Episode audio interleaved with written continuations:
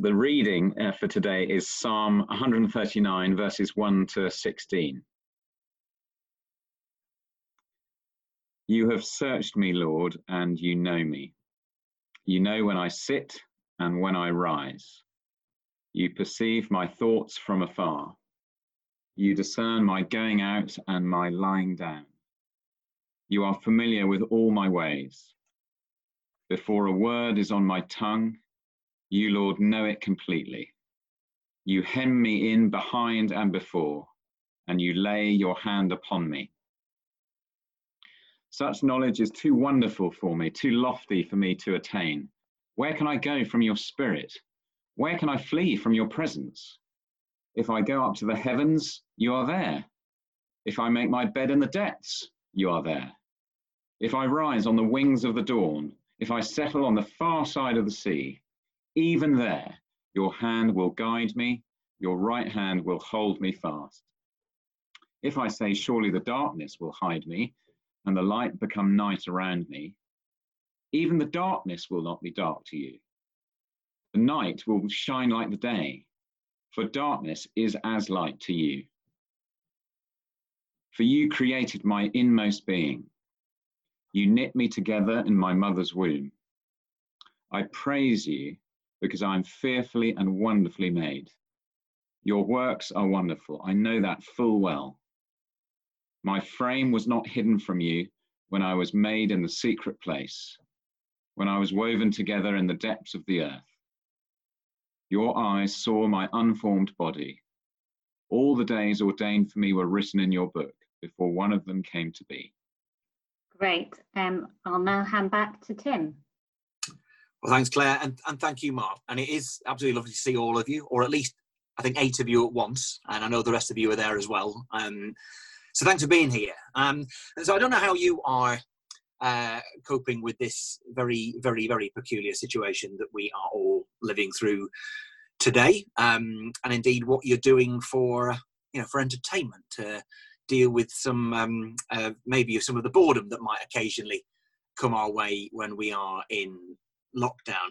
Um, so I'll, I'll, I'll, confess, those of you who know me will know um, that I'm a football fanatic, and so I'm watching lots of old games uh, on on YouTube. And the great problem with that, of course, is if you watch lots of um, uh, old England and uh, old Blackburn Rovers games by choice um, on YouTube, you don't watch the ones that you lost. Uh, you watch the ones that you won, and the great danger is, uh, and the sadness is, that when we get back to some kind of normality and real football begins again, and England start playing football again, and Blackburn Rovers start playing again, the sad reality is that we won't win them all. Uh, and it will make my life all the more disappointing as a result. So, um, I, it's nice now, but I don't know what the, the longer term payoff will be. Another thing, watching 70s football matches in particular, is a reminder of a time when people got away with an awful lot more than they do today. We um, sadly saw the passing of um, Ron Chopper Harris the other day, um, a real uh, sad, sad loss. Um, Chopper Harris wouldn't last 10 minutes today on a football field. He would be sent off.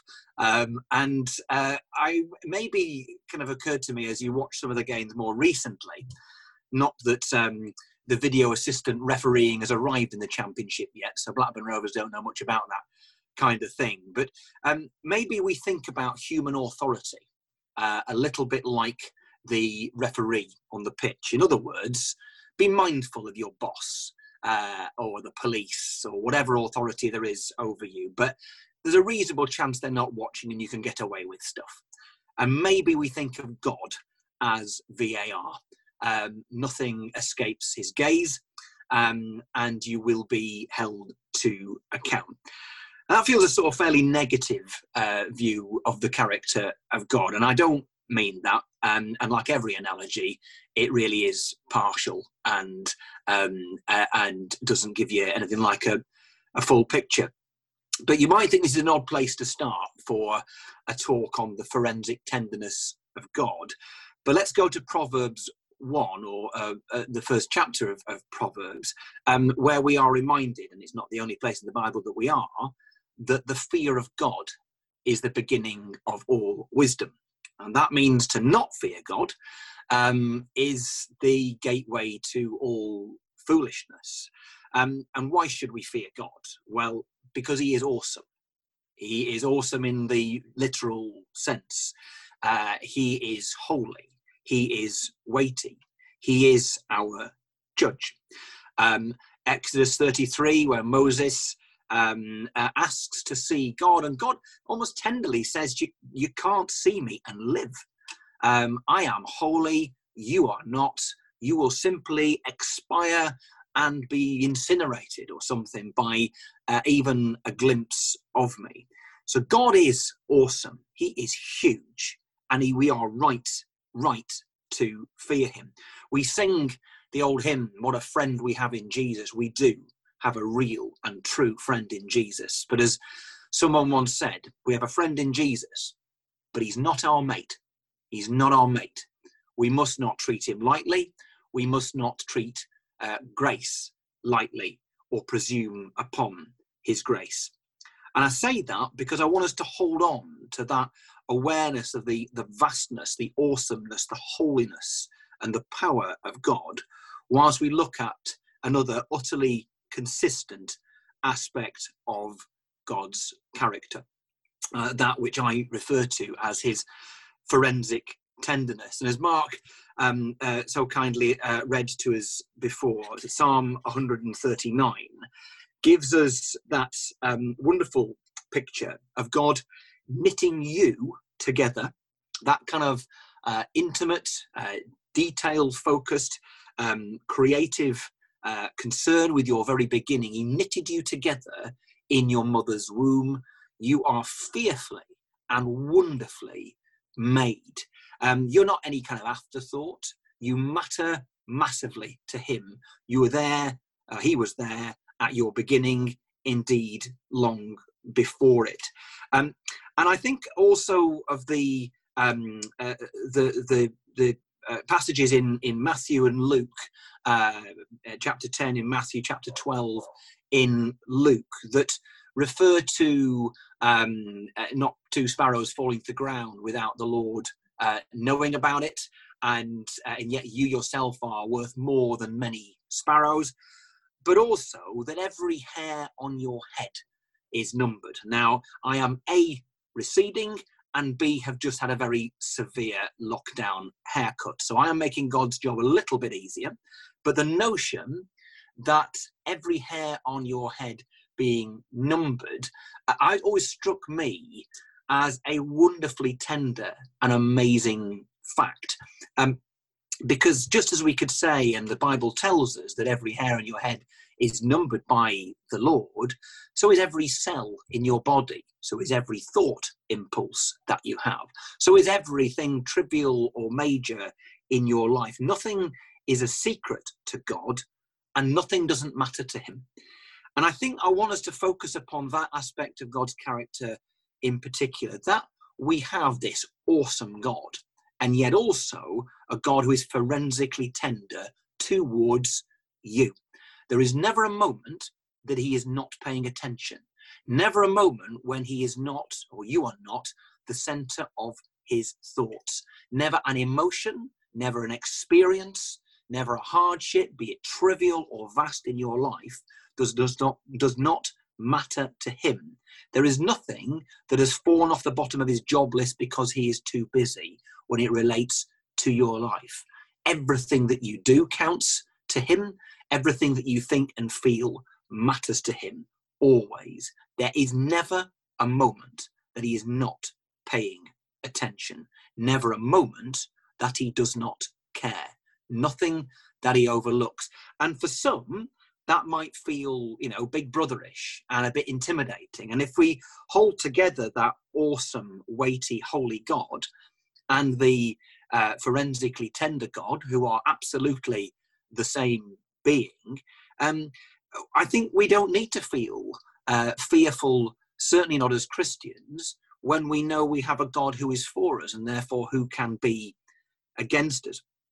But I also want to think a little bit, not just about the forensic tenderness of God towards us, but his proximity and his purpose, which I think are deeply related. In Acts 17, I think 24 to 25, 26, that sort of area, um, Paul is preaching to the crowd and he talks about the fact that human beings have been put when and where they have been um, uh, uh, so that they might reach out to him because he is not very far from any one of us. Now, that tells us two things, or um, maybe more, but two things I want to focus on quickly. First of all, wherever you are, emotionally, physically, professionally, in every sense, in this lockdown situation, it's where God meant you to be. It's where God meant you to be. He is utterly sovereign. And He meant you to be where you are, fundamentally, so you and others will reach out for Him. And He's not far away. In fact, other parts of the Bible, Psalm, sorry, um, uh, it is Psalm 121, and tells us not that He's not um, just uh, far from you, but He's watching over you deeply, that the God who watches over you will not slumber. And I love that picture of a God who places us where we're meant to be for his good purposes and therefore uh, in our interests, so that we might reach out to him because he's very close to us anyway and he's deeply forensically tender towards us and he will not slumber. In other words, we have one who cares for us, who protects us, who provides for us, who has gone ahead of us, um, who will not slumber. As I say, never ever taking his eye off the ball.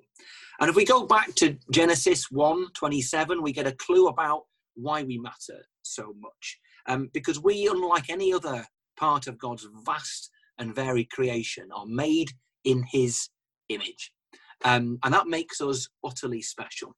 Um, you know, I'm a, I'm a multiple nerd. Any of you who know anything about me know that I am a colossal nerd about lots of things, so football, pop music, um, but also space and I'm blown away by the cover, the, the some of the, the pictures we saw just two or three weeks ago of the supermassive black hole at the center of galaxy uh, M87. This supermassive black hole is six and a half billion times more massive than our massive sun. I mean, that just completely, utterly, and totally blows my mind. Um, if you know anything about black holes, you know they're utterly awesome and awe inspiring. But it wasn't made in God's image. It is good, but it wasn't made in God's image. You were. You matter. The God who watches over you will not slumber and will not sleep. And a question I guess I'd ask you, and I'd ask myself sometimes, is do you feel it? Do you feel that God is watching over you and is te- uh, forensically tender towards you and every single part of you and your experiences? And and I guess you know, um, I was asked uh, earlier on uh, what the weather was like up here. It's a bit overcast now. Those of you who've been to the Lake District will know that it's not blisteringly hot and blue skies all the time. Um, I read somewhere recently Manchester's got quite a reputation for being wet. Uh, the lakes has three and a half times the annual rainfall of Manchester. Um, so on those days when it is dark and it is wet and it is uh, overcast, doesn't even begin to um, explain it. Uh, it may be very hard to believe, to feel that the sun is there. I promise you, it is objectively, it is. Above a thick layer of cloud and a load of drizzle, but it's there. And the same applies to God's uh, love for you, forensic tenderness for you. You may not feel it. It does not change the objective truth that it's real and it's true. And we know that because Jesus Christ died for you when you were still a sinner. And he rose from the dead to show that he was exactly who he said to be. Uh, so you may not feel it. That doesn't change the fact that you are utterly, forensically, tenderly loved. And so I guess I just want us to hold together that awesome God, the awareness the awesome, vast, holy God uh, of whom we should rightly uh, have, or for whom we should rightly have fear, who is also forensically tender towards you. The God who breathes supermassive black holes into existence and also holds your hand through the valley of the shadow of death. And my prayer for each and every one of you is that we should fear our God, love our God, and experience his active, forensic tenderness towards you.